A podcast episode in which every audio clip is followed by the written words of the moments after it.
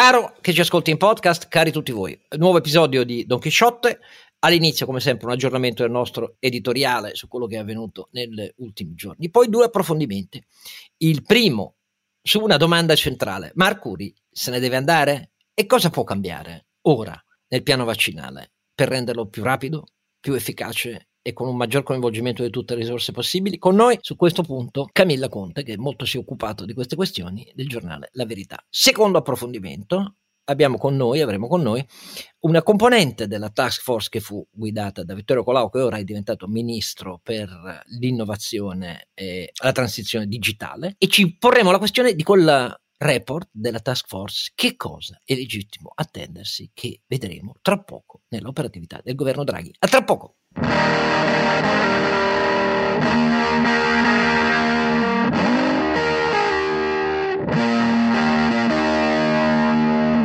Eccoci qua. Caro Oscar, vi ricordo il nostro sito che è donchisciottepodcast.it dove trovate tutte le nostre puntate, trovate i documenti. Se eh, Carlo Alberto ci passa il piano Colau ci troverete il piano Colau se è un documento pubblico. Cioè, lo, lo trovi tranquillamente nei cassetti del governo Conte, non c'è problema, è rimasto lì da un anno, direi che è bello stagionato ormai. Allora, sono le due voci ovviamente dei compari, la mia l'avete capita, Don Chisciotto Scargendino e poi è intervenuto il nostro saggissimo Sancio Panza, alias Renato Cifarelli. E poi il nostro scalpitante rondinante. Carlo Alberto Carnevale Maffè. Allora, in questi giorni cosa dire? Ci sono profonde novità. Io voglio cominciare da un'osservazione internazionale. Io sono molto felice dell'esordio G7 di Biden eh, per tre cose rapidissime. Prima, è finita l'epoca dell'unilateralità muscolare di Trump nella geostrategia mondiale. L'America è tornata e questo riguarda innanzitutto il rapporto con eh, l'Europa e il rilancio della Nato. Niente più ultimatum, ritiri degli americani e così via. Il tavolo è ripartito. Ottimo. Secondo aspetto, su, si torna al multilateralismo nel commercio mondiale per un paese trasformatore come noi è aria preziosa, ossigeno eh, per respirare perché altrimenti si finisce con le zampe rotte. Eh, e il terzo aspetto, un linguaggio chiarissimo rivolto a Russia e Cina. Io sono felice di tutte queste tre cose. E la seconda osservazione, un ottimo esordio di Daniele Franco, nuovo ministro eh, dell'economia e delle finanze italiane al, all'Eurogruppo, in cui sono entrati, grazie alla sua presenza, dei temi che prima non c'erano e uno di questi è proprio anche la distinzione tra imprese zombie o meno per l'uscita eh, della uh, pandemia. E ottimo, ma questo non mi eh, stupisce, anche l'esordio di Draghi al, al tavolo eh, del G7. Ecco, fatta questa osservazione, voglio solo dire a chi, a te che ci ascolti, o che ci ascoltate, che mentre i giornali italiani sono tutti qui fermi alle contese dei partiti, ai problemi a Casa 5 Stelle, PD, la svolta della Lega, PPPP, sui maggiori eh, organi di informazione europei ci si interroga, ma perché gli italiani pensano davvero che voglia fare il capo dello Stato Draghi? Sarebbe molto più utile se nel maggio 2022, ora che è entrato nel Consiglio europeo ed è una standship paragonabile se non superiore alla Merkel a fine parabola e a quella di Macron, cioè diventa un protagonista automatico del Consiglio europeo Draghi, pensare che magari se nel maggio 2022 l'attuale Presidente del Consiglio europeo non rinnova, non chiede di rinnovare il suo mandato, diventi lui il Presidente, cioè l'organo stabile di coordinamento del Consiglio europeo. Guardate com'è diversa la percezione della statura di Draghi eh, oltre frontiera in Europa rispetto a noi. Carlo Alberto, tu che dici? Io devo citare una cosa per me molto importante che riguarda eh, l'ammissione anche da parte della Lega che la sperimentazione su quota 100 si conclude nel 2021. Questo presuppone che l'anno prossimo si debba affrontare il tema del famoso scalone, no? il passaggio da, eh, da 62 a 67 anni eh, in termini di soglia di accesso alle logiche pensionistiche, che comporterà probabilmente, questo è già una cosa segnalata da Alberto Brambilla di itinerario previdenziale in questi giorni, un ricorso a, eh, a quota 100 come forma di pensionamento anticipato scivolo, che sarebbe una cosa che aggrava ulteriormente uno scenario già molto pesante per l'Inps e per il tutto il quadro previdenziale. Direi che dovremmo tornare a parlare di pensioni perché se la buona notizia è che le illusioni, le promesse, le millanterie del governo Conte 1, peraltro non, non toccate dal governo Conte 2, sono finalmente arrivate alla redazione, d'altra parte no, non, ho, non, ho, notato, caro Oscar, la maturazione in queste settimane eh, del dibattito su come fare non soltanto per l'exit strategy lato imprese, ma neanche per l'exit strategy lato eh, previdenziale e pensionistico. Quindi mi aspetto mi aspetto un, una navigazione particolarmente complessa nei prossimi mesi. Assolutamente sì, sono d'accordo. È un tema che in autunno diventerà tic tac tic tac, perché bisogna decidere nella prossima legge di bilancio. Renato. Ah, mi chiedete per le pensioni, no? Perché io potrei andare in pensione dal primo marzo dell'anno no! prossimo. No, ma se questo va in pensione. No, in questi no, giorni cos'è che ti vuoi, vuoi rimarcare? Vado, no, vado in pensione per vecchiaia e per anzianità di, di, lavoro, non di sicuro perché vado in pensione. No, detto questo, invece è una cosa che mi sembra abbastanza positiva vista dal punto di vista eh, delle cose di cui mi interesso io, quindi diciamo associazioni, confindustria, eccetera, eccetera. Mi sembra che questa settimana eh, si, si, siano riavviati i contatti sia da parte del governo verso eh, le parti sociali, sia tra le parti sociali tra di loro per cercare di riaprire un po' quella, quella finestra di dialogo che mi sembra in questo momento necessaria, perché non dimentichiamoci che stiamo vivendo in una situazione straordinaria col blocco di licenziamenti e tutte queste cose qua che sono straordinarie, che sono state fatte giustamente per la pandemia, ma che non possono andare avanti per sempre. Oggi parleremo probabilmente, quando parliamo di piano Colau, parliamo anche di industria, di quello che c'è da fare, delle industrie decotte, ne ha parlato anche Draghi, eccetera, eccetera. Questo è un punto di rimente, secondo me, nei, nei, prossimi mesi, anche perché non dimentichiamoci che tutti i sondaggi dicono che oggi una delle più grandi paure in Italia è quella del lavoro e quindi è, uno, è, una delle cose di cui ci dovremo occupare dal punto di vista governativo. Mi sembra positivo se si riesce ad aprire un canale di dialogo perlomeno tra le parti sociali, quindi i sindacati e le, le associazioni datoriali. Poi naturalmente la mia è sempre un po' una visione di parte, ma... No, no, di parte, però è una parte insomma, che ha un suo peso. Ultima osservazione, questo lo rivolgo agli autorevolissimi, molto autorevoli miei colleghi della eh, grande stampa dell'informazione italiana. La prossima volta che vi abbindolano eh, con la, la 177esima riproposizione dell'interesse per Lufthansa per Alitalia, è meglio per tutti dare un'occhiata alle eh, chiare regole che eh, nella sospensione degli aiuti di Stato per le compagnie aeree, eh, aeree, ha visto la Commissione mettere dei paletti. Allora, siccome Lufthansa ha avuto più di 10 miliardi tra interventi diretti nel capitale eh, da parte del governo senza diritti di governance e prestiti garantiti, ecco, eh, e nella condizione quindi di essere una delle tante compagnie europee che ha avuto aiuti di Stato, non può procedere, non, sottolineo sette volte, non può procedere a nessuna fusione e acquisizione. Allora, invece di, eh, di, le palle dei politici, che non contano niente, visto che Lufthansa non l'hanno voluta, non hanno avuto il France, non hanno avuto KLM, se, se, se, se facciamo la storia ritrosa in vent'anni, un po' di sano mestiere, perché altrimenti noi inganniamo l'opinione pubblica. Ecco, eh, non, do, non do lezioni a nessuno, mi dico solo che presto o tardi bisognerà che i giornalisti facciano filtro invece che dire ma se l'ha detto lui io lo devo scrivere. Ecco, no, no nel senso che secondo me no, no e no. Adesso andiamo al primo approfondimento. Il primo approfondimento è appunto su Arcuri e il piano vaccinale con eh, Camille Conte della Verità. A tra poco.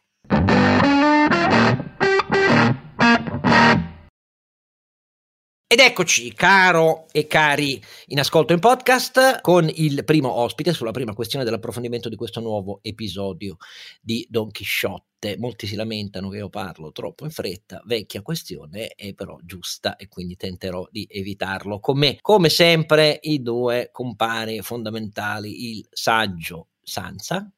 Renato Cifarelli. Sancio, ci sei? Sì, certo. Fatto Sanza, che, che significherebbe Sancio Panza, dai, l'ho fatto una. Eh. E, e lo scalpitante ronzinante. Carlo Alberto Carnevale Maffè. Che questa volta non ha un concorso ippico e quindi è con noi oggi. Allora, però, il tema quale è? L'altissimo, inarrivabile supercommissario al procurement sanitario prima e poi alla vaccinazione per secondo il piano vaccinale del governo Conte, Domenico Arcuri. Lui, rispetto a quello che ha fatto finora, è quella struttura che qui dai presenti presiede in quanto tale. Queste sono due questioni. La prima esiste perché oramai sono mesi e mesi e abbiamo deciso di chiedere di, di stricare un po' la matassa con numeri e vicende alla mano a una collega che se ne è occupata eh, sistematicamente in parole povere, lei e Luciano Capone sono quelli che hanno più a mia modesta opinione, messo alle strette, numeri e fatti alla mano, l'operato del supercommissario Arcuri in questi mesi. Luciano Capone, già abbiamo invitato, lo sentiamo, ma Camilla Conti, sulla verità, ha fatto, a mio personalissimo giudizio, un'opera di servizio pubblico su questo tema. I grandi giornaloni,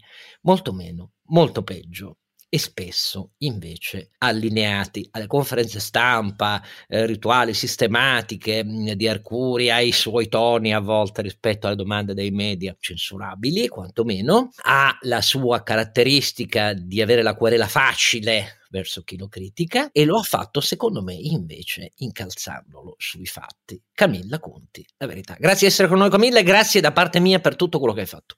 Grazie per l'invito. Grazie. Camilla, ci sei? Sì, ci sono. Eh no, è, ecco, è troppo, troppo timida e modesta. Allora, no, ah, grazie, ecco, no, no, sì, sì, perché la, calorosamente. Allora, preferisci cominciare dall'inizio in una ricostruzione che dovremmo fare un po' rapida, sintetica e sistematica, ma numeri fatti alla mano, o andiamo a ritroso cominciando dagli ultimi fatti eh, che riguardano il piano vaccinazione? Di tu.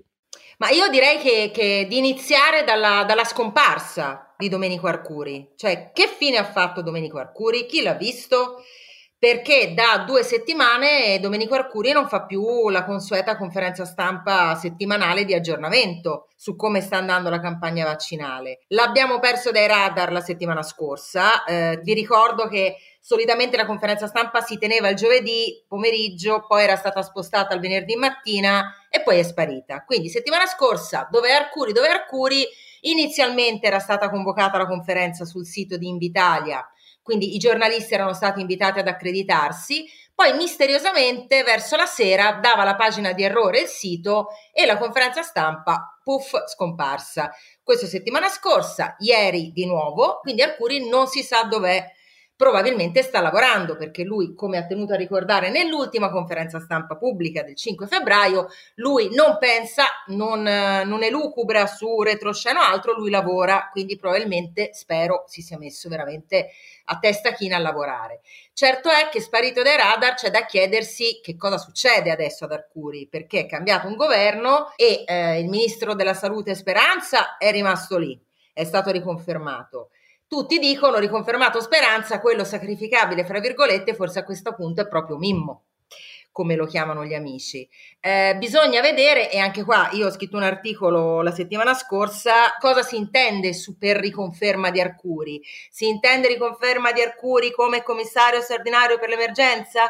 Si intende riconferma di Arcuri come amministratore delegato di Invitalia, dove ricordo è dal 2007? O si intende per Domenico Arcuri come responsabile del piano per immuni? Cioè ci sono tanti Domenici Arcuri, bisogna capire riconfermarlo come e dove. La mia sensazione, quindi partiamo dalla fine. Qui mi permetto, che, sì. mi permetto solo di fare un'osservazione.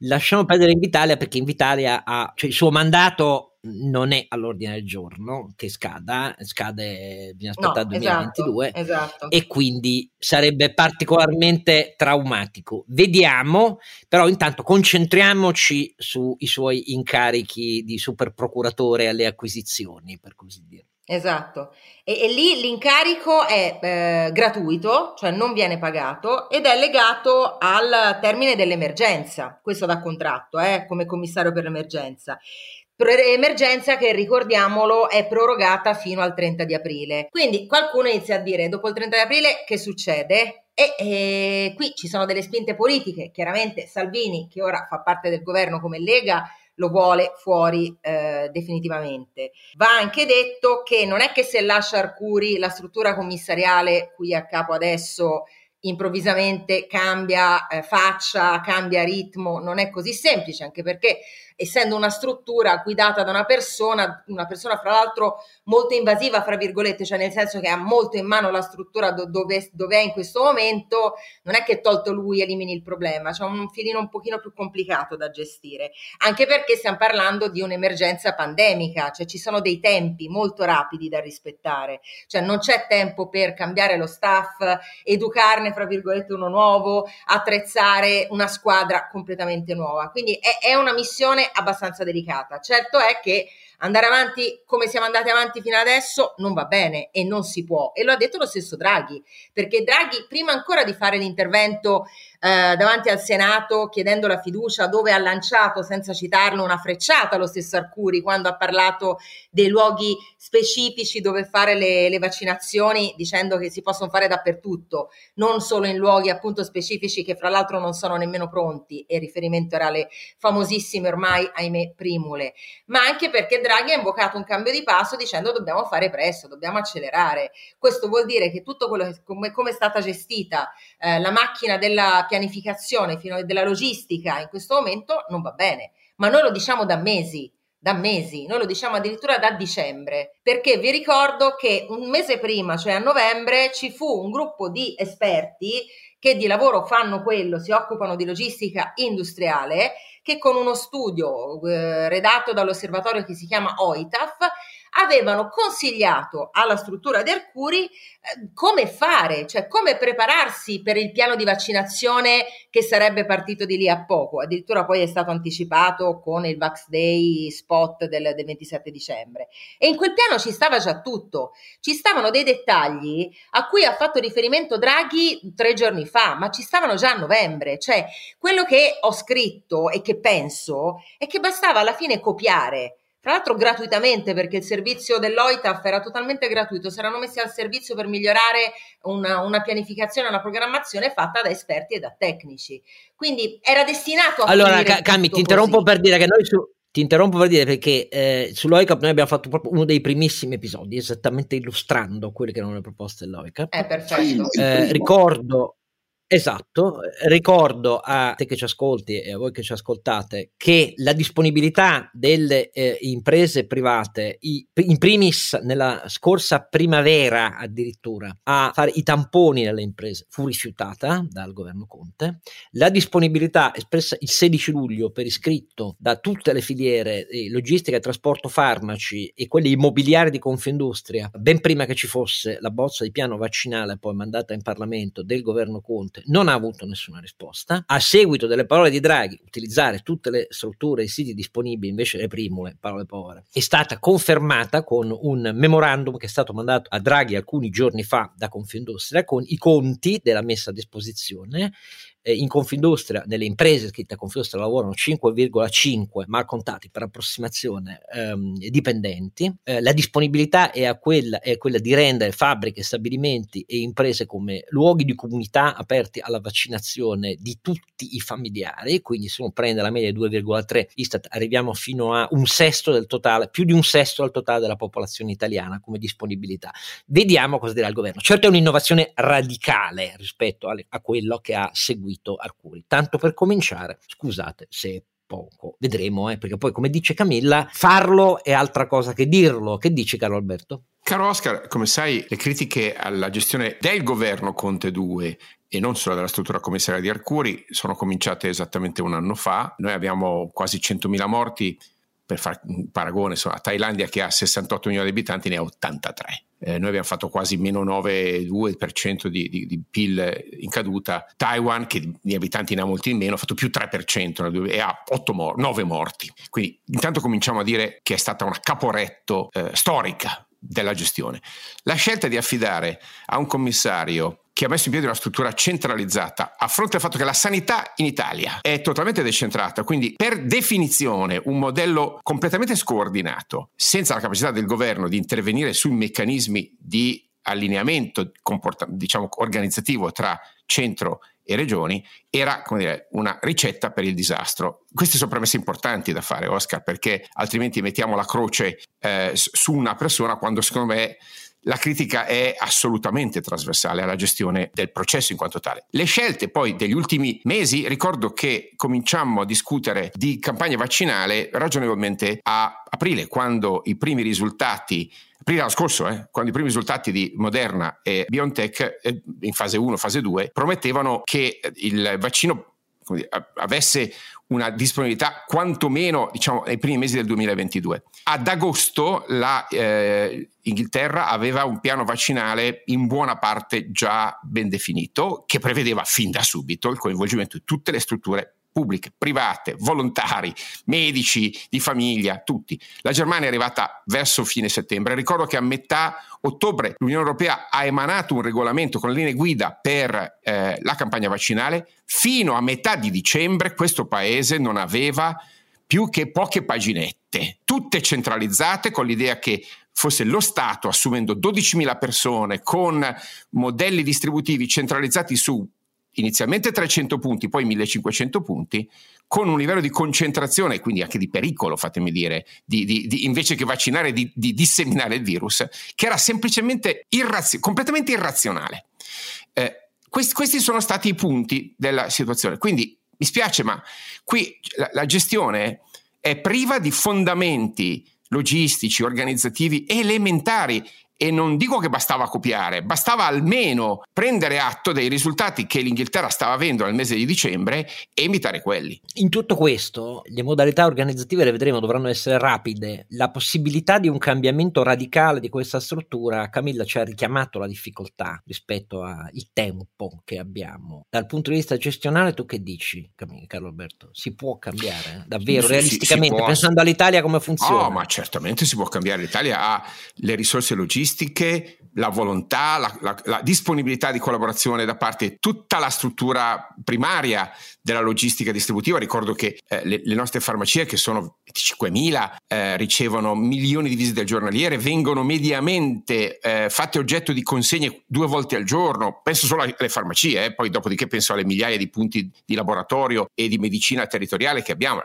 Il nostro sistema sanitario ha una logistica di back-end che è assolutamente stato dell'arte eh, e noi abbiamo comunque 300.000 eh, infermieri, certo ne abbiamo un po' meno che la media europea, ma l'idea di, di, assumerne nuovi quando non abbiamo mobilitato i 300.000 che sono sul campo è, è, semplicemente priva di senso. E sto parlando solo agli infermieri e non ai medici. La logistica che dobbiamo affrontare è tranquillamente da imitare, non dico quella Israele, che ovviamente è abituata a un, un livello di reazione civile diverso dal nostro e ha una disponibilità di vaccini ben organizzata. Ma ripeto, basta quella inglese che ha disegnato centri di erogazione dovunque, dalle palestre ai cinema, ai palasport, disegnando percorsi funzionali e chiamando a erogare il vaccino tutti quelli che sono capaci di fare un'iniezione con la supervisione di un medico. Sappiamo in Italia che la disponibilità delle farmacie e dei medici di famiglia c'è, eh, sappiamo che la logistica distributiva privata c'è, dobbiamo fare caro Oscar esattamente quello che è stato fatto per i tamponi, ti ricordo. Finché c'era il monopolio statale accentrato, questo paese non riusciva a fare tamponi.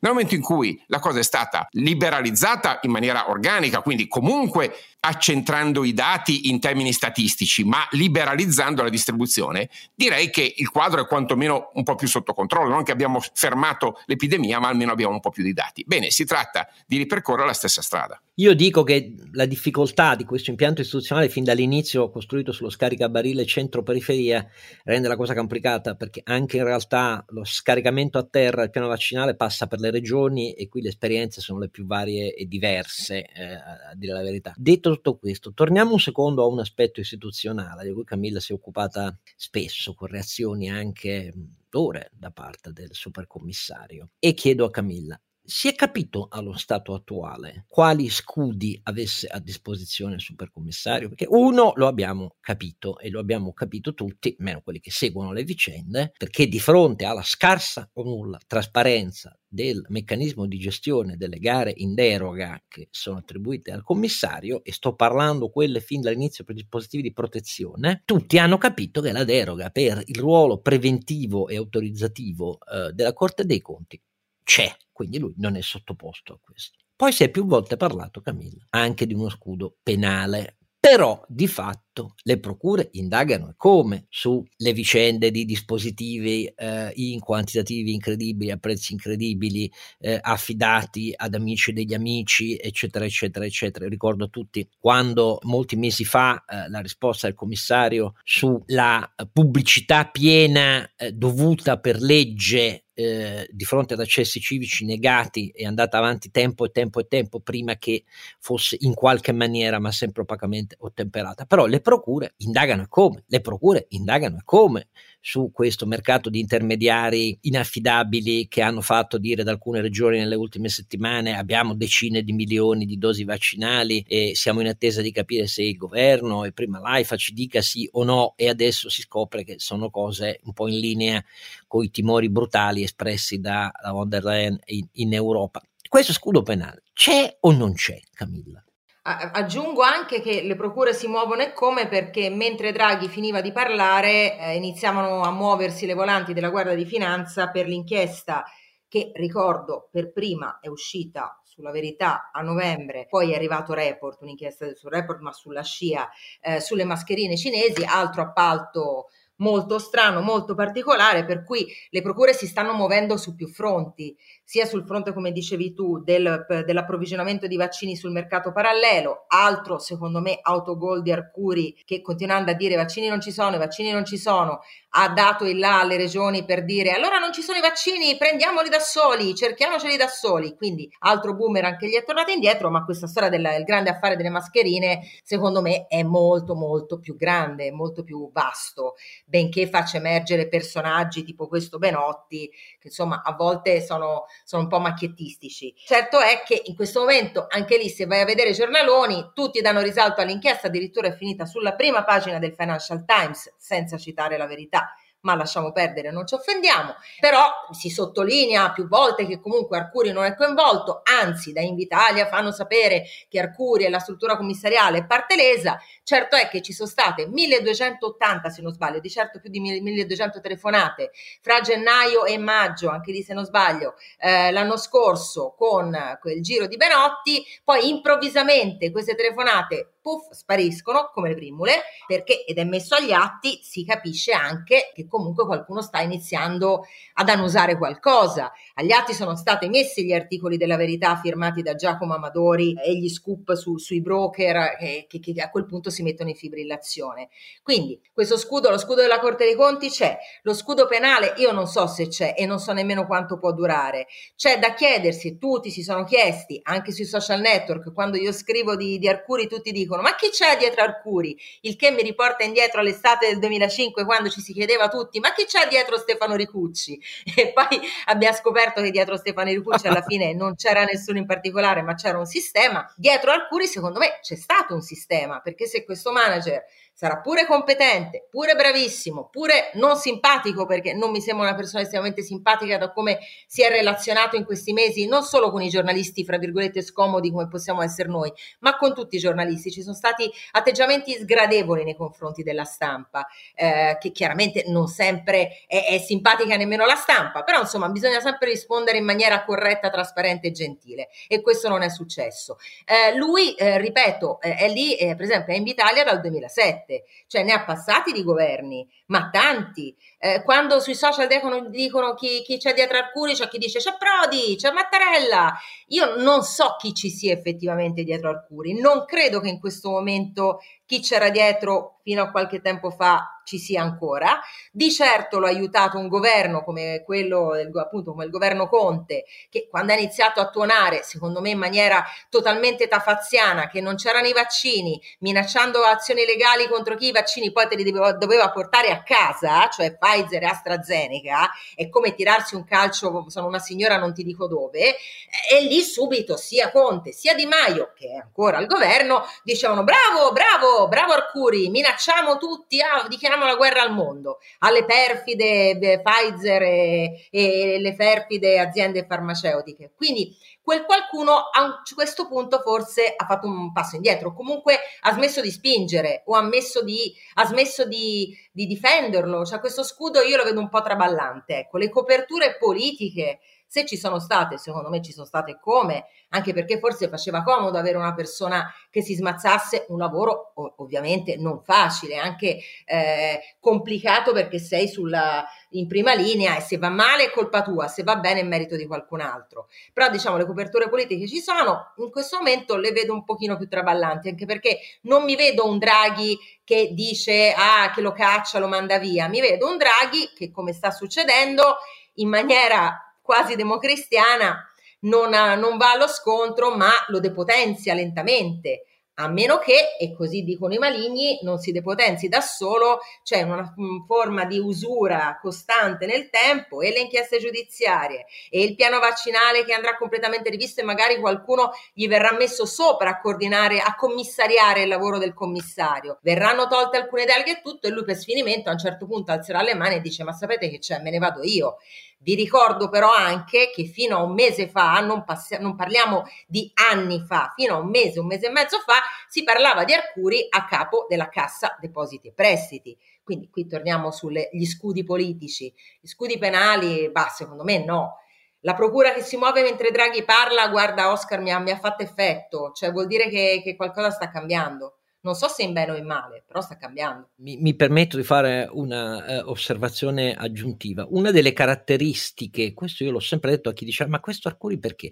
Una delle caratteristiche Domenico Arcuri, questo spiega la sua lunga durata in un sistema politico che ne ha visto nel tempo, da quando lui ha assunto ruoli di primo rilievo, è esattamente eh, una sua caratteristica individuale. In un mondo in cui i dirigenti pubblici hanno assunto, per le caratteristiche dell'ordinamento italiano, la, co- la crescente esposizione al rischio di firma civile, penale, amministrativa e così via, ecco, Domenico Arcuri è un'eccezione, cioè lui eh, non si tira indietro di fronte al fatto di gestire con, chiedendo amplissimi poteri, come ha ottenuto, eh, dossier di rilevante rischio. Questo lo ha reso pressoché insostituibile agli occhi di politici di orientamento contrapposto, non dico diverso, contrapposto nel tempo e quindi la sua matrice, che alcuni dicono ah, andare mia di qua, in realtà questa caratteristica è una caratteristica particolare. Bisogna vedere però poi come lo eserciti eh, quel potere ed è la, la, cosa di cui ci occupiamo qua noi. Quindi come vedete non vi stiamo dando una condanna, Stiamo però esprimendo tutti i dubbi del caso sull'efficacia di questa macchina, che non c'è.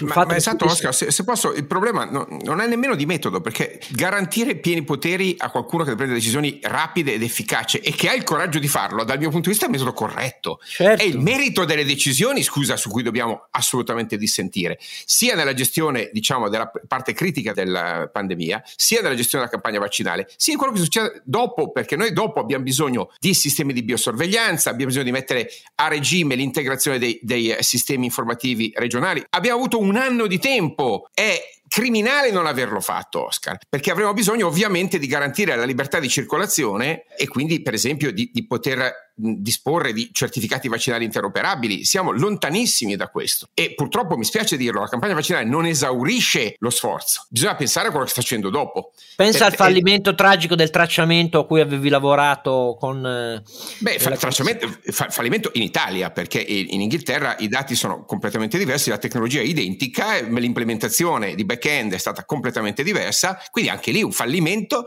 della capacità di coordinare Stato e Regioni. A questo fallimento devo associare, scusami, il fallimento del ministero competente, che non è assolutamente stato capace di ottenere un comportamento omogeneo. E per quello che dico, mi dispiace, ma qui la critica va fatta da cittadini, senza acrimonia, acrimonia ma semplicemente perché i risultati parlano chiaro. L'Italia ha il peggior risultato di PIL e tra i peggiori risultati in termini di mortalità nell'Occidente. È imparagonabile il confronto con le nazioni democratiche eh, orientali, dico quelle democratiche, lascio fuori la Cina, eh? Eh, e, e, quindi, siccome il virus è lo stesso e i processi che abbiamo scelto di, di implementare sono completamente diversi e inefficaci, voglio dire che adesso la struttura deve assolutamente dotarsi di, una, di un modello basato sulla protezione civile, che è stata fino adesso l'unica modalità correttamente trasversale fra Stato e Regioni e che aveva funzionato in altri casi e invece è stata in parte esautorata oggi e bisogna purtroppo ricorrere sia al volontariato, che in Italia è fortissimo, di più, siamo un paese con, con, la componente di terzo settore più, più, vivace d'Europa ed è importante farlo,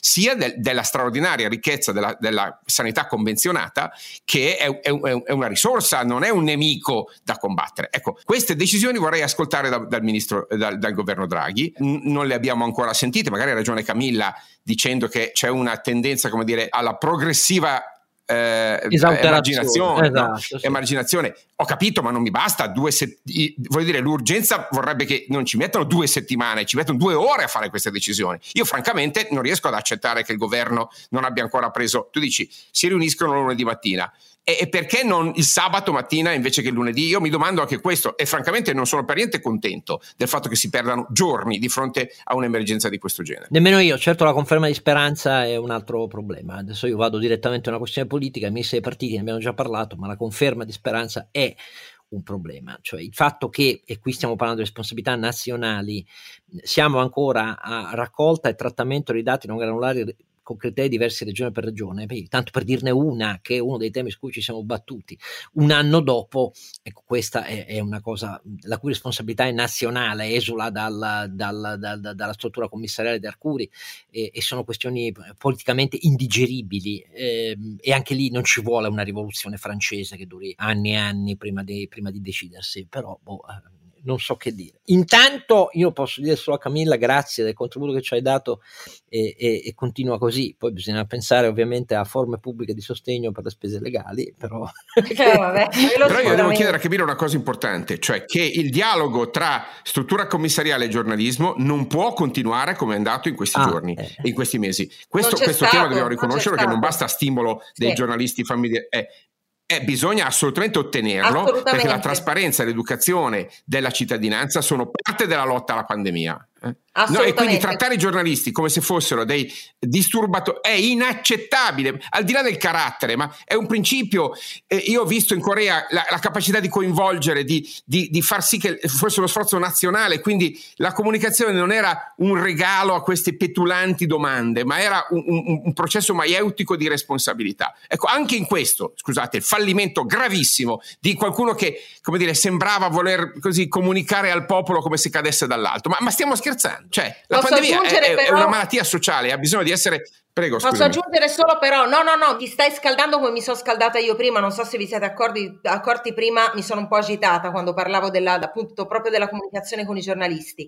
È stata una cosa brutta da vedere, per quanto mi riguarda e ci riguarda, noi della verità non andavamo nemmeno alle conferenze stampa perché probabilmente saremmo stati presi a sassate, è una battuta la mia, però diciamo che c'è stato detto, l'abbiamo anche scritto in un articolo, l'ha scritto Amadori, quando abbiamo chiesto informazioni all'ufficio stampa di, di Invitalia, c'è stato risposto risposto testualmente che con noi loro comunicano solo per mezzo degli avvocati, quindi sono mm, da una parte minacce, da una parte anche censura per certi versi.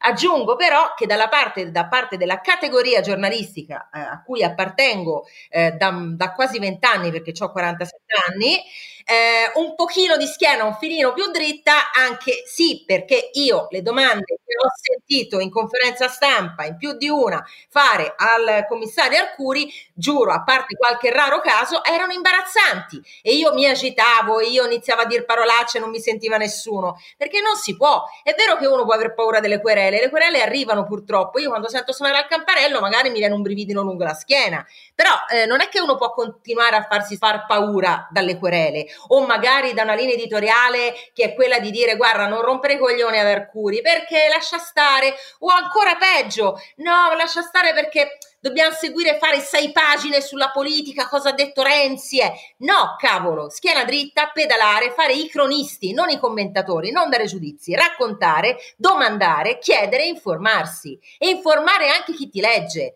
perché dall'altra parte c'è sempre qualcuno che ci legge e deve essere il nostro primo di riferimento, non, è, non è un, un ragionamento tanto per fare.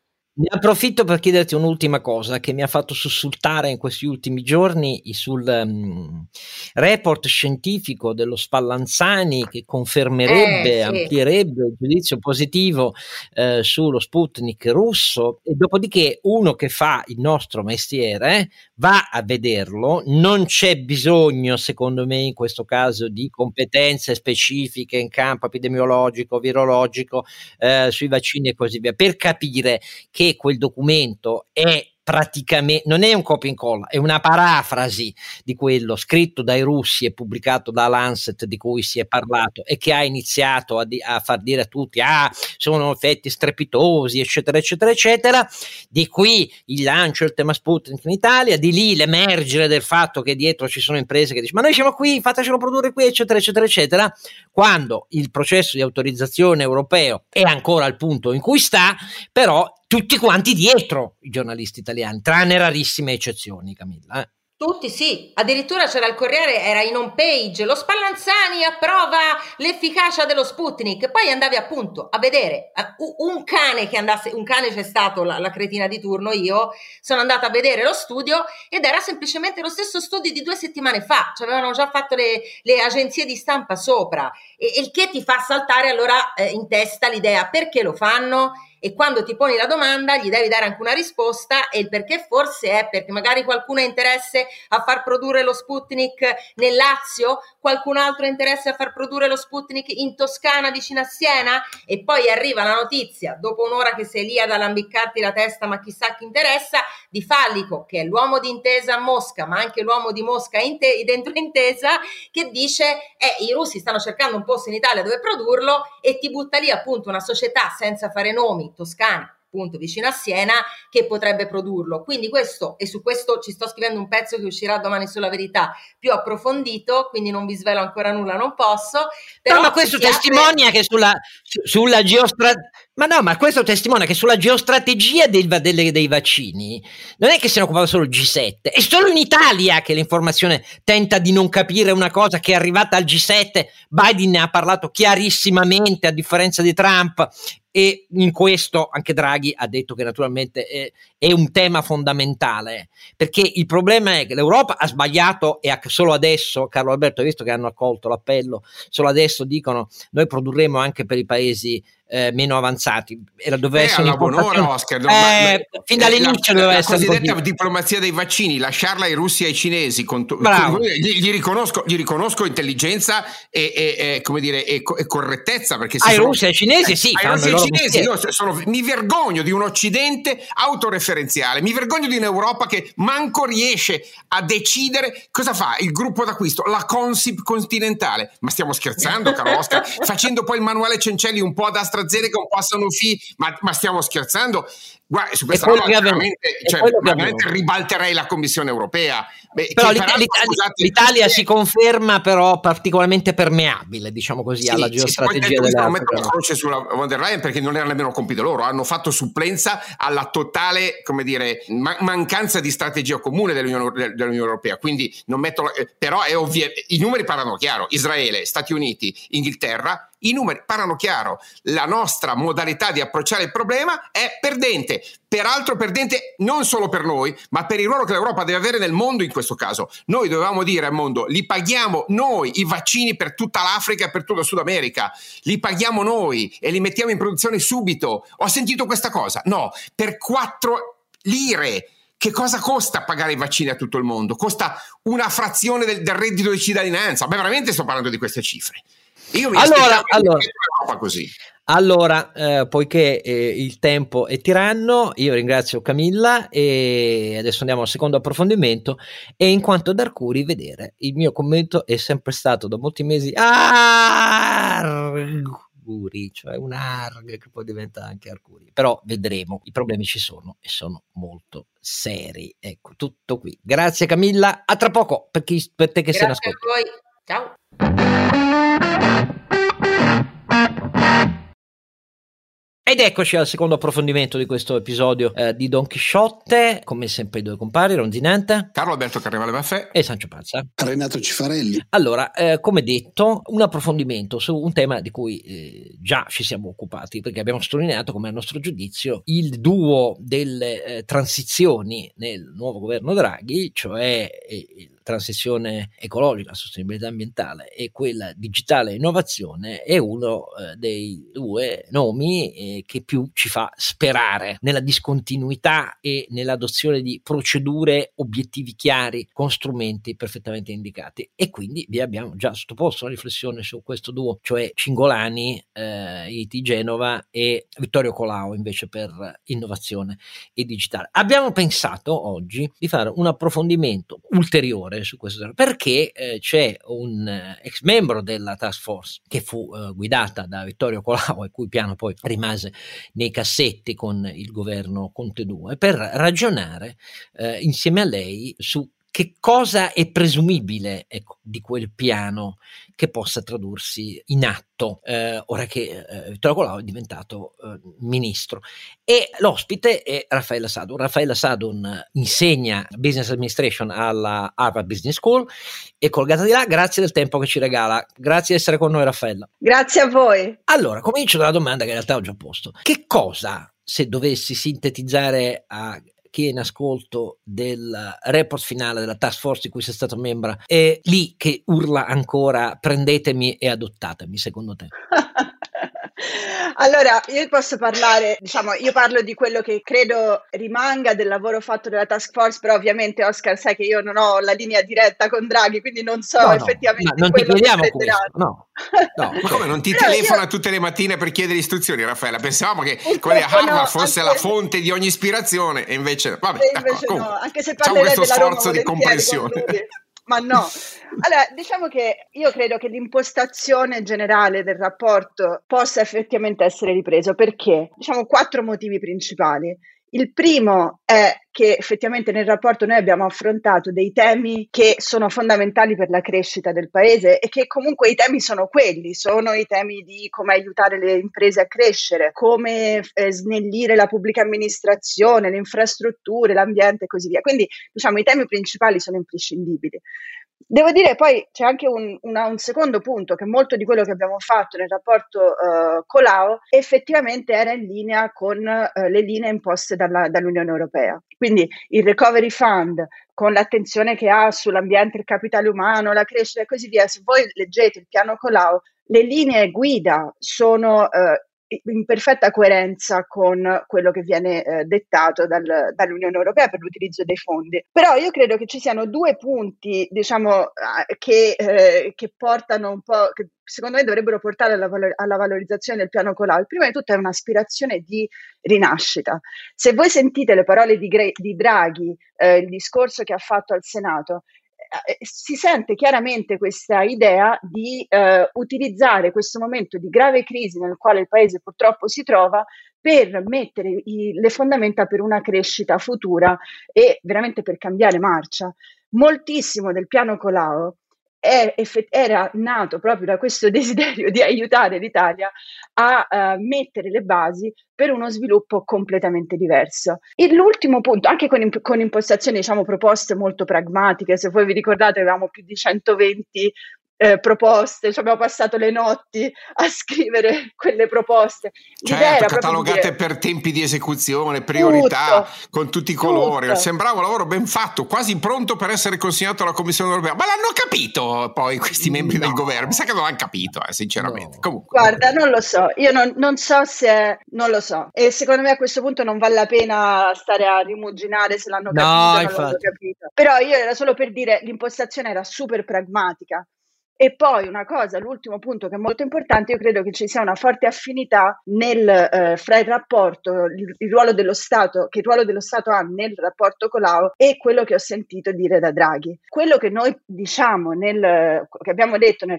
nel piano Colau era che lo Stato aveva sì un, un ruolo fondamentale, però non come attore diretto, diciamo, tutta questa storia dello Stato imprenditore e così sì, via. Sì, insomma, mazzuccatiano. Non c'è, ecco. non c'è niente di quello nel piano Colau. Lì noi diciamo lo Stato ha un ruolo fondamentale perché aiuta nel, a, ad accompagnare la società, le imprese, eh, i giovani a progredire in questo processo di crescita, ad aiutare la società, poi dopo parleremo anche di genere e così via, ma non come attore diretto. E quindi tutti questi motivi, diciamo, c'è una, secondo me una grande affinità fra quello che ho sentito dire da Draghi in questi giorni, un po' quello che sappiamo di lui, e eh, le aspirazioni e il metodo che era stato eh, messo nel piano Colau. Poi bisogna vedere perché appunto il piano colore è molto specifico e anche non completo, ci sono alcune, alcune, cose che noi non abbiamo toccato per niente, come per esempio la riforma della giustizia e così via, ma era impensabile che potessimo toccare tutto nell'arco, nell'arco, di due mesi, però la mia speranza è che comunque qualco, qualcosa venga ripreso. Ciao Alberto. Beh, io vorrei cominciare a, a, dai, dai, punti specifici del vostro lavoro, in particolare delle aree di cui ti sei occupata. Draghi ha citato esplicitamente i giovani, la scuola, la formazione, in generale il capitale umano come una delle leve per far ripartire il paese. Nel piano Colau c'erano idee abbastanza precise in merito. Volevo che ne parlassi per complementare questo tema ancora molto generale, non, non, non lo sappiamo, appunto, no, nessuno vuole entrare eh, nel merito delle scelte che farà Draghi, ma è giusto ricordare i punti da cui siete, eh, siete partiti voi. Che cosa di specifico ha bisogno questo paese per rimettere il capitale umano al centro del progetto di crescita e che cosa voi avete indicato come possibili progetti esecutivi in quel tema?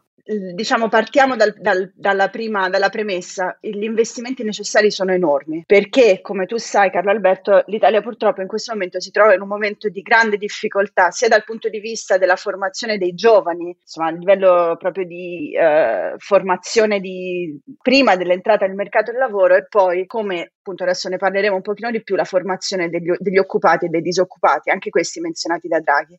Noi non ci siamo occupati moltissimo di scuola perché c'era un'altra task force che eh, in quel momento se ne stava occupando e infatti poi Bianchi adesso è ministro, però ehm, ci siamo occupati di un aspetto anzi due aspetti importanti. Il primo è collegare il più possibile la formazione dei giovani alle domande eh, di eh, skills che vengono dal mercato del lavoro, che in questo momento viaggiano quasi su eh, binari paralleli, non si incontrano. Draghi ha parlato nel suo discorso dell'importanza della formazione tecnica, ha parlato degli ITIS. Nel nostro rapporto ci sono alcune delle proposte che vanno proprio in quel senso, ovvero come fare a ehm, indirizzare i giovani verso delle, una formazione formazione o comunque delle occupazioni che permettano loro di entrare più facilmente nel mercato del lavoro.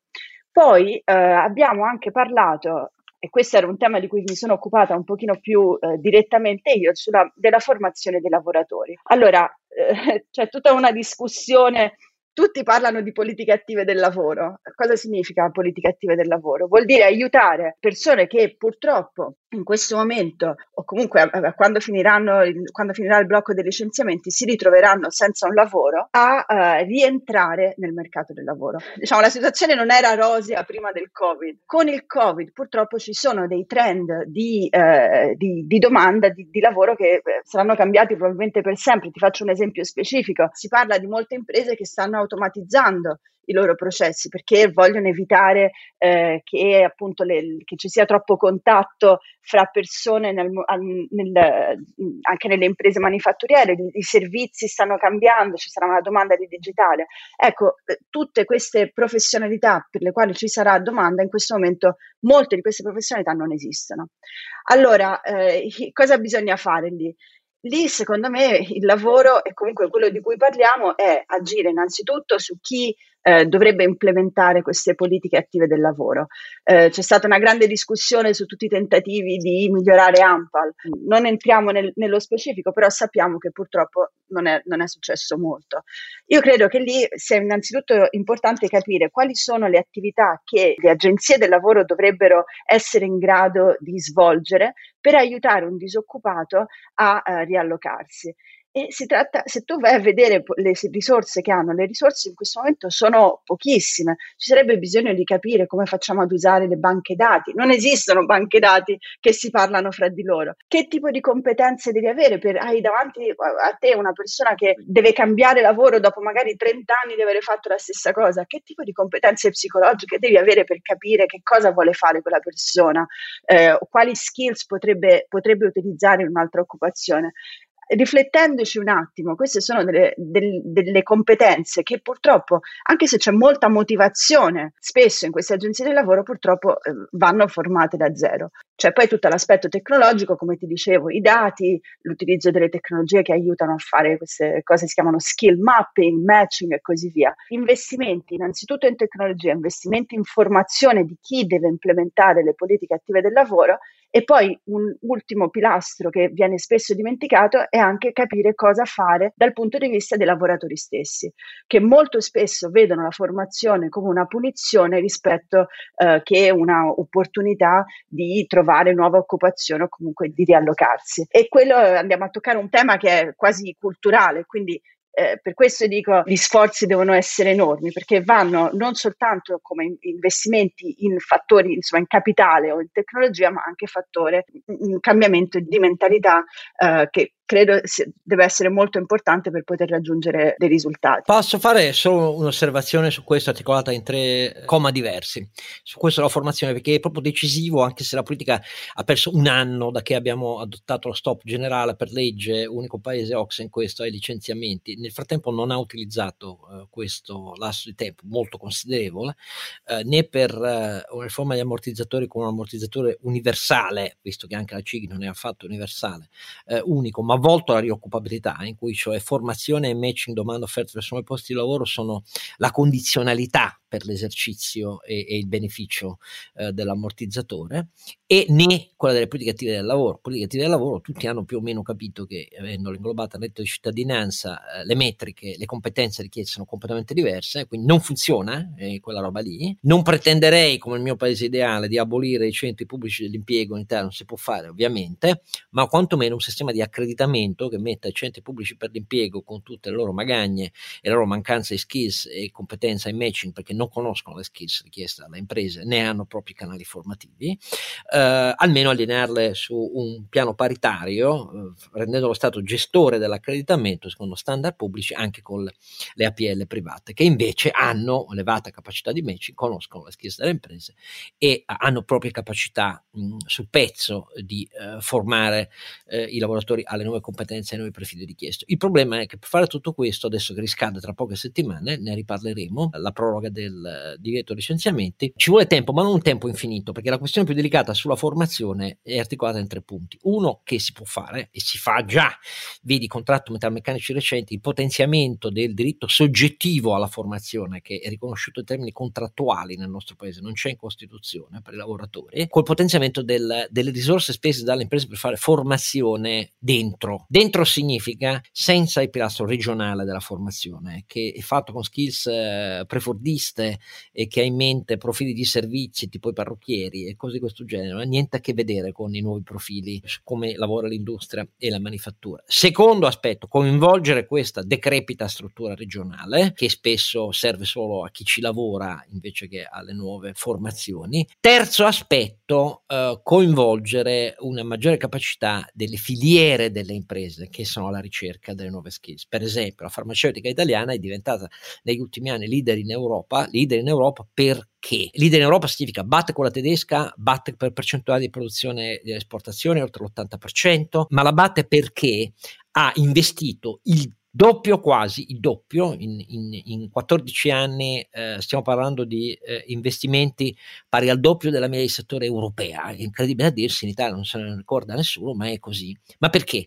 Perché così ha fatto una maxi azione di assunzioni in fase giovanile, quasi l'80% dei nuovi assunti in questi anni nella farmaceutica è under 35 con skill che sono di, di, eh, con titoli terziari e post terziari, ehm, quindi facendo enormemente crescere il eh, capitale umano, formandolo in primis, perché il sistema della formazione pubblica eh, non glielo dà in Italia, e mettendolo a disposizione dell'intera filiera sottostante per le, per le aziende leader. Questa impostazione, tre bracci, ripeto, tre bracci, perché ammortizzatore politiche attive del lavoro fatte in questo modo, volte a occupazione, anzi rioccupabilità attraverso la formazione dovrebbe essere vista da un'Italia indietro sul, gap di capitale umano, gap di giovani sul mercato del lavoro, donne sul mercato del lavoro, tra l'altro la farmaceutica anche, è anche il settore dell'industria italiana e quasi europea col maggior numero di donne in posizioni apicali, il 41% nella farmaceutica, per dirne un'altra, perché queste cose qui si possono fare. Il problema è aprirsi a tutti i guai se adotti questa matrice su tre pilastri che crei nel nostro paese, perché ovviamente ti diranno quelli politici che il reddito di cittadinanza, ah non si tocca, non si tocca, non funziona per il lavoro, anzi tocca. Si diranno i centri di impiego, i sindacati che vogliono i centri pubblici e non vogliono le APL private, ah non si tocca. Però ripeto, intanto le imprese investono già di più e ottengono risultati. Sì, le imprese private, le famigerate imprese private. Raffaella, ma questa roba in Italia si supera culturalmente o si supera come secondo te? Guarda, Oscar, ti hai toccato esattamente i punti che noi abbiamo affrontato mentre stavamo facendo le proposte. Infatti, tu vedrai che eh, abbiamo proposte che propongono partnership pubblico-private per la formazione, abbiamo proposte di incentivi, abbiamo eh, guardato a queste proposte di filiera che, come dici te, sono fondamentali. Guarda, la mia idea è che le realtà positive esistono, questa è una, una, scelta di impostazione. Io credo che si debba iniziare innanzitutto a costruire su quello che già funziona, non mettersi a reinventare tutto da certo. zero e pensare a queste riforme mega galattiche che poi purtroppo, come sappiamo, non avvengono. Quindi, da un punto di vista prettamente pragmatico, io per esempio ho ammirato alcune di queste proposte di filiera tu, di cui tu parlavi adesso. Io se fossi, se avessi il controllo della situazione, inizierei da lì. E tu vedi che lì tutti questi problemi eh, che tu hai menzionato, che sono fondamentalmente problemi di fiducia, il pubblico non si fida del privato, e il privato ha paura che formando il, il, eh, il, lavoratore questo va e prende questa competenza e la porta da un'altra parte. Alla fine questi problemi di fiducia, quando tu inizi ad innescare un, insomma, una spirale positiva, piano piano un po' si perdono, no? Eh, io inizierei facendo dei progetti piccoli magari all'inizio, però validati, monitorati, e poi face- fare quasi dei prototipi e poi scalare questi prototipi. Questo sarebbe la- l'approccio pragmatico. Per fare questo approccio pragmatico purtroppo devi superare anche delle, delle convinzioni ideologiche, eh, quella del, del, partnership pubblico-privato, mi ci sono scontrata direttamente, eh, è difficile, devi, devi, devi trovare qualcuno che abbia la testa abbastanza aperta da accettare di fare almeno degli esperimenti. Allora, tra gli altri temi di cui vi siete occupati trasversalmente come effetto, come output che si generava, era anche un certo impatto sulle differenze di genere, sulle, che sono esattamente quelli a cui abbiamo presentato il conto in Italia, perdendo più punti di PIL degli altri e, e malgrado divieto di licenziamento, perdendo 600.000 occupati, perché poi eh, in realtà abbiamo perso ovviamente i giovani, le donne, sempre lo stesso problema. Draghi intervenendo ha detto un paese che ha 18 punti di distanza tra il tasso di occupazione maschile e femminile, virgola, prescindendo dal fatto che anche quello maschile è di molti punti inferiore a quello dei paesi nord europei. Dove diavolo crede di andare? almeno 10% dobbiamo mirare in, in, in pochi eh, anni. Però eh, questo, cioè, io preferisco dirla esplicitamente questa faccenda, significa cambiare molto questo è il problema, perché basta convegni. Ma qui sono insorti perché lui ha, ha parlato di fa- non basta il farisaico rispetto alle quote rosa. Ah! E quello farisaico è, perché per il resto non si vede niente, o quasi, si vede troppo poco. E poi quando in Italia ogni volta cresce meno degli altri, quando arriva la crisi e, e riprende più lentamente degli altri, il conto va sempre lì. Perché vi siete occupati anche di questo ai tempi della task force? Perché? Beh, io direi che Vabbè, prima di tutto, guarda, Oscar, stai parlando con una donna italiana che vive all'estero per motivi anche collegati a questi problemi, quindi insomma è ovvio che in questo momento noi abbiamo bisogno di tutti di i talenti che a Pescara non ti hanno voluto hai dovuto accontentarti di Harvard, questi sono, confessiamo guarda, queste cose, insomma. Eh. esatto, è andata, è andata proprio così, mi ha beccato. Allora, perché? Perché per la crescita tu hai bisogno di tutti i talenti. E noi sappiamo che per motivi che non sono collegati alla potenzialità delle persone, ma sono collegati a pregiudizi di genere, bias di ogni tipo, purtroppo i talenti italiani che spesso e soprattutto Uh, in alcune appunto categorie più le donne ma anche minoranze, disabili e così via. C'è una totale impossibilità uh, per questo, questo, grandissimo capitale umano di accedere a, a diciamo, posizioni di controllo o comunque di uh, dare il proprio contributo. Io ti dico onestamente, perché ce ne siamo occupati? Ce ne siamo occupati soprattutto quando sono arrivate persone tipo Linda Laura Sabatini e Maurizia Iachino che avevano molto presente il fatto che, se voleva, che, se, che la crescita del paese dipendeva in modo fortissimo dall'abilità di includere eh, le donne in questo nuovo percorso di crescita. Senza di loro, questo lo dico proprio come donna, io sempre, ovviamente sono molto, diciamo, affine a questo, a questo tipo di ragionamenti, però non mi, ero mai, non mi ero reso conto di quanto fosse importante avere una rappresentanza femminile all'interno del gruppo per portare avanti questi temi. Per perché se le donne non ci credono, se non, se, adesso sembra una femminista del 68, però effettivamente se non siamo noi che portiamo avanti questi, eh, questi temi in modo forte, anche portando la nostra esperienza, diventa molto difficile anche per gli uomini di, appunto, con la testa aperta tipo Vittorio Colau, ehm, eh, capire e includere questi temi in, un, in, una, in una, forma che eh, permetta al, alle donne di entrare come protagoniste, non di avere, diciamo, la, eh, così, la, il resto, no? Quello, o la, la quota. Sì, il contentino. Quota il contentino. E quindi, insomma, il perché eh, credo che sia ovvio, perché l'abbiamo fatto è ovvio. Come l'abbiamo fatto, secondo me, è interessante. Se tu leggi il, il piano Colau, ti rendi conto del fatto, che poi è una cosa che ha ripreso anche Draghi, eh, che l'inclusione delle donne non è una cosa in più, ma è un pilastro fondamentale per la crescita. E io spero davvero che questo rimanga come diciamo, uno dei principi eh, di implementazione di quello che farà Draghi e il suo governo eh, nei prossimi mesi. Senza quello, tutta questa storia di crescita, di inclusione, di, di talenti, secondo me rimarrà purtroppo realizzata a metà. Io posso chiedere a Renato un commento su, invece, Raffaella, sulla exit strategy e sul modo in cui le imprese devono affrontare il post pandemia, aprendo il capitale, cooptando management. So, Renato, anche tu tu non pensi che sia il momento, per, soprattutto per le piccole e medie imprese, di rimettere in discussione il modello italiano della, dire, dell'impresa familiare autoriferita e accettare la sfida dell'apertura. Non devo dirlo a te ovviamente che lo hai fatto, ma in generale come tema da affrontare strutturalmente? Ma sai che la mia idea è che siamo già in ritardo su questa cosa, cioè che ci sia stato un bivio un po' di anni fa e che le aziende che hanno saputo inserire la man- managerialità all'interno della struttura familiare che non dimentichiamocelo da un certo punto di vista permette molto spesso di avere delle visioni a, a medio termine eh, un po' di anni fa, chi ha avuto il coraggio e la forza di far diventare le aziende più manageriali in questo momento non sta soffrendo particolarmente, altre aziende che hanno mantenuto vecchi metodi, quindi poca digitalizzazione, tutto che passa dal capo, eccetera, eccetera, eh, naturalmente hanno più problemi, ma mi piacerebbe però sentire chi lo insegna all'Harvard Business School più che parlarne io che lo pratico durante il giorno. Mi sa che lei è un po' più brava su queste cose qua di me.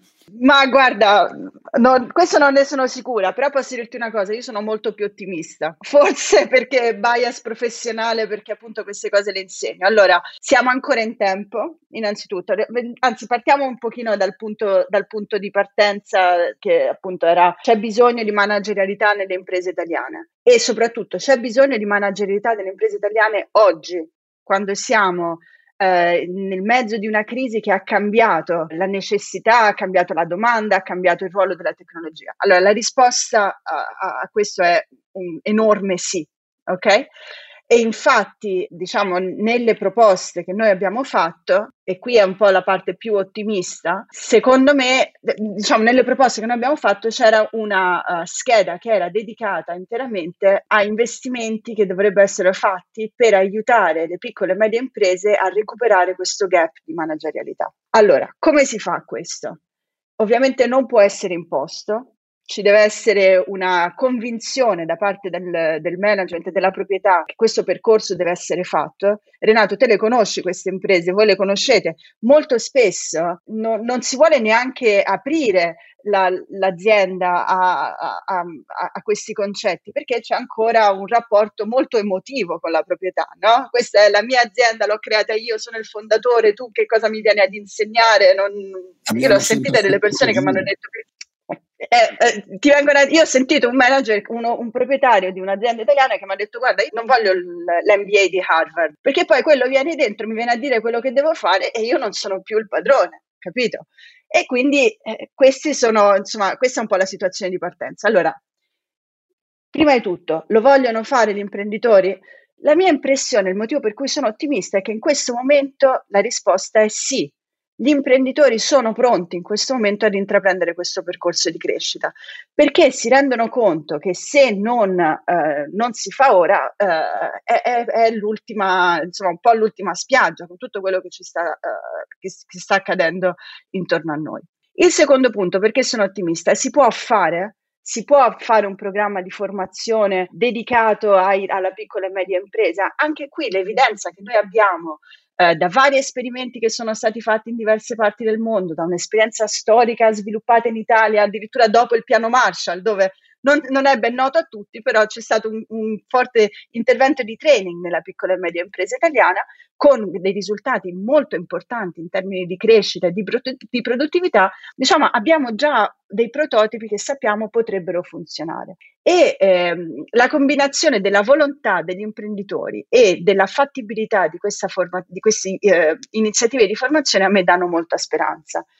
Chiaramente si tratta però di decidere eh, a livello paese se invece di investire solamente in capitali materiali, che sono la tecnologia, gli incentivi e tutto questo, abbiamo deciso anche di fare degli investimenti forti in capitale umano e soprattutto capitale umano, umano imprenditoriale. Questo è un concetto relativamente nuovo per l'Italia, non se ne parla moltissimo la mia speranza è che questo sia il momento giusto per iniziare un pochino ad introdurre questi temi.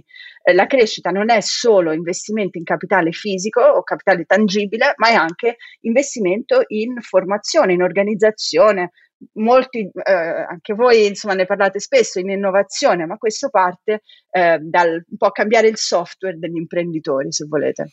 Allora, io ti faccio un'osservazione su questo, che me, ai miei occhi, da, da, vecchio topo, mero osservatore del, dell'impatto che può essere di medio periodo sulla struttura produttiva del nostro paese, a seconda del tipo di intervento pubblico che nelle crisi si fa, perché se uno conosce la storia, l'evoluzione, i salti in avanti del sistema industriale italiano, si legge proprio questa faccenda, eh? si legge da, da, dalla crisi del 63, Banca d'Italia in poi, negli anni 70, eh, 80 e così via. E, io non credo che sia, tanto pensare pensare, Carlo, Alberto, Renato e, e Raffaella, eh, forse è il momento. No, siamo più avanti di questo. Se noi guardiamo i dati eh, dell'economia italiana, c'è un punto di fondo che fa la differenza quando è arrivata la pandemia rispetto alle crisi precedenti, quelle più recenti, cioè al post 2008, eh, anzi all'ingresso nell'euro post 2008 e post 2011. Le, l'esperienza tragica, traumatica dei primi anni dopo l'ingresso nell'euro, cioè il venire meno della leva monetaria come fattore di illusoria competitività, all'epoca lì ci fu una strage darwiniana alle imprese italiane perché non erano pronte. Questa faccenda nel post 2008 e soprattutto nel post 2011, quando l'Italia va al baratro, si è tradotta in un'impresa, in un'industria, una manifattura che arrivano al 2019 avendo imparato tre lezioni e lo dicono i dati, molto più patrimonializzati di prima, uno, solidità finanziaria, uh, secondo, molto più inseriti negli, negli otto anni precedenti al 2019 nelle catene globali del valore, tre, organizzati per filiere non più per distretti. Queste tre caratteristiche portano dati reali, cioè la ripresa italiana 2015-2017 l'ha fatta questa roba qua tutte le, comp- le, altre componenti della società italiana eh, do, domanda interna, eh, consumi, servizi di mercato o non di mercato, meno, loro più. Tut, il, il, rimbalzo al terzo trimestre 2020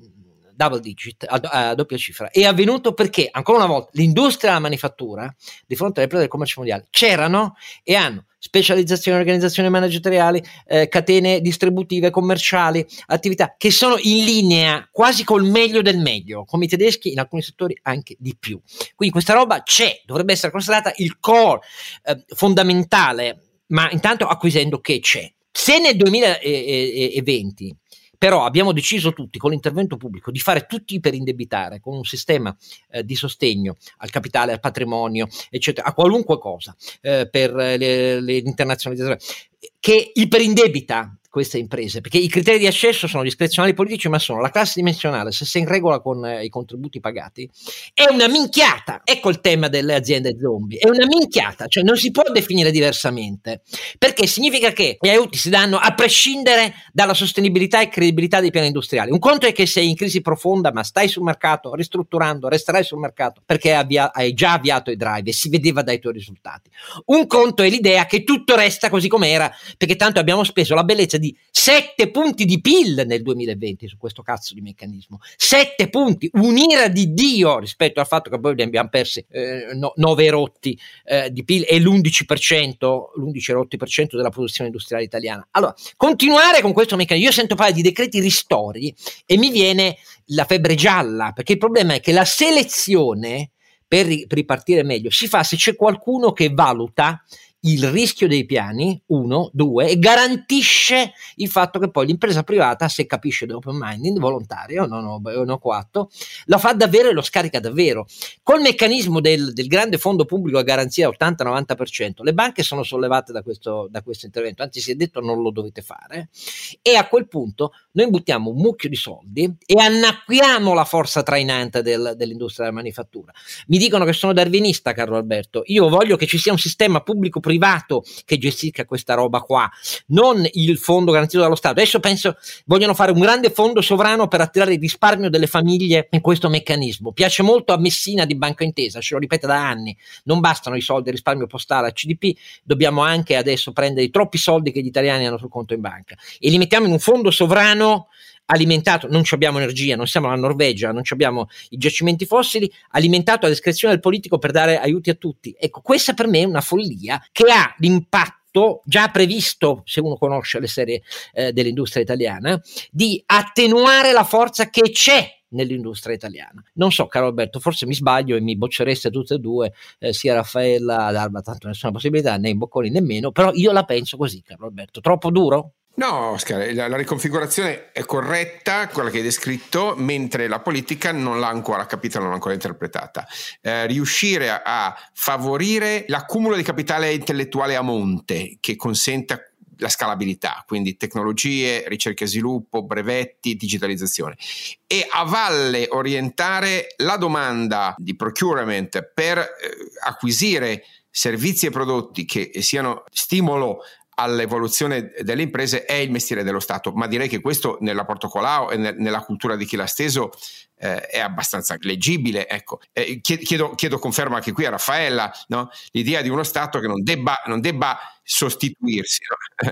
ma debba alimentare a monte questa riconversione sempre più verso il capitale intellettuale, gli elementi scalabili, l'aggancio con la catena del valore e a valle, semmai per il mercato nazionale, eh, domanda, fare domanda strategica, procurement strategico. Eh, poi mi, mi, confermi questa chiave di lettura, Raffaella? Sì, direi che, che fondamentalmente l'idea è che queste potenzialità nel, nel, sistema italiano esistono e che tu devi facilitare eh, le realtà che già possono crescere da solo, ma non ti devi sostituire a loro. Quindi assolutamente. Però io credo che Oscar facesse riferimento ad un altro problema, che forse è un problema più di breve periodo, che è quello dei sussidi generalizzati, giusto Oscar? E certo, perché bisognerà pure uscire da un meccanismo che alla fine appesantisce invece che rendere agili e più rapidi nella ripresa, nella creazione di nuovi posti di lavoro, a maggior capitale umano e così via. Cioè, sembra che questa roba eh, confligga con gli, gli, obiettivi della politica, invece che essere una specie di autostrada, perché è, è, è, quello che fa reggere l'Italia e tutto il resto no.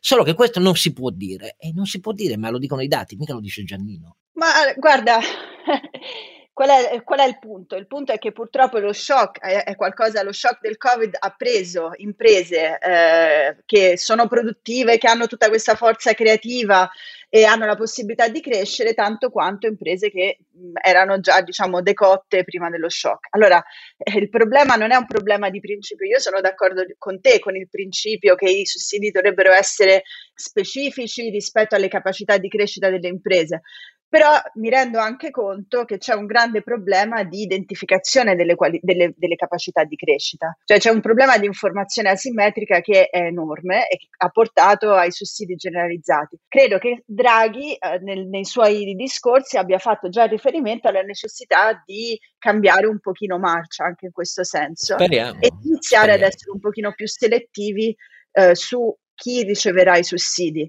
poi dal dire al fare questo è un problema di political economy, non è un Ah, certo, no, no, non ne parliamo oggi, però insomma i dati sono evidenti. Cioè, la NASA con i privati ha speso 2 miliardi e 6 per andare su Marte. Non è che c'è da adesso perché ci sono un buccio di missioni, però in questo caso 2 miliardi e 6 per andare su Marte. Cacchio, noi abbiamo dato la bellezza di 11 miliardi all'ATAC che non riesce a muovere eh, gli autobus e i tram eh, a Roma e in tre anni 5 miliardi all'Italia che sta col culo per terra. Cioè io non so che altro deve succedere in Italia perché l'ermeneutica dell'interpretazione comparata faccia capire che siamo un po' ecco, un, po', un po' così, non so che altro deve succedere, però intanto dobbiamo ringraziare... Eh, i marziani ce li abbiamo avuti qua, cioè sono, al governo, sono stati al governo, quindi cioè, bisogna andare Ho su capito. Marte. Erano venuti loro da noi, caro Oscar. Ho capito, va bene, intanto grazie anche per questo tocco di, di, di, di, di devità che, che Raffaella Sadun uh, ci ha aggiunto a noi tristi osservatori di questo paese non troppo felice e quindi grazie tantissimo, io rimarrò un fedele discente a distanza di eh, tutte le lingue in cui la trovo su ogni piattaforma e grazie ovviamente ai compari, eh, cioè a Sancio Panza e a Ronzinante e per te che ci ascolti adesso il ricordo, il memento che ti fa alla fine Renato su tutti i posti dove ci puoi trovare. Dove ci trovano Renato? Beh, ci trovano dove ci vogliono trovare. No, scherzi a parte, il nostro sito si chiama donchisciottepodcast.it IT, lì trovate sia i link per iscrivervi al podcast, sia i documenti quando ci sono eh, relativi alle varie puntate, le puntate precedenti. E poi naturalmente su tutti i social, Twitter Don Quixote Podcast, la pagina Facebook e anche Instagram, anche se poi non pubblichiamo mai le nostre foto perché siamo talmente brutti che vorremmo evitarvi sì. qualsiasi problema. Va benissimo, grazie a tutti, grazie a Raffaella. Grazie, grazie, grazie Raffaella. Alla prossima. Grazie a voi.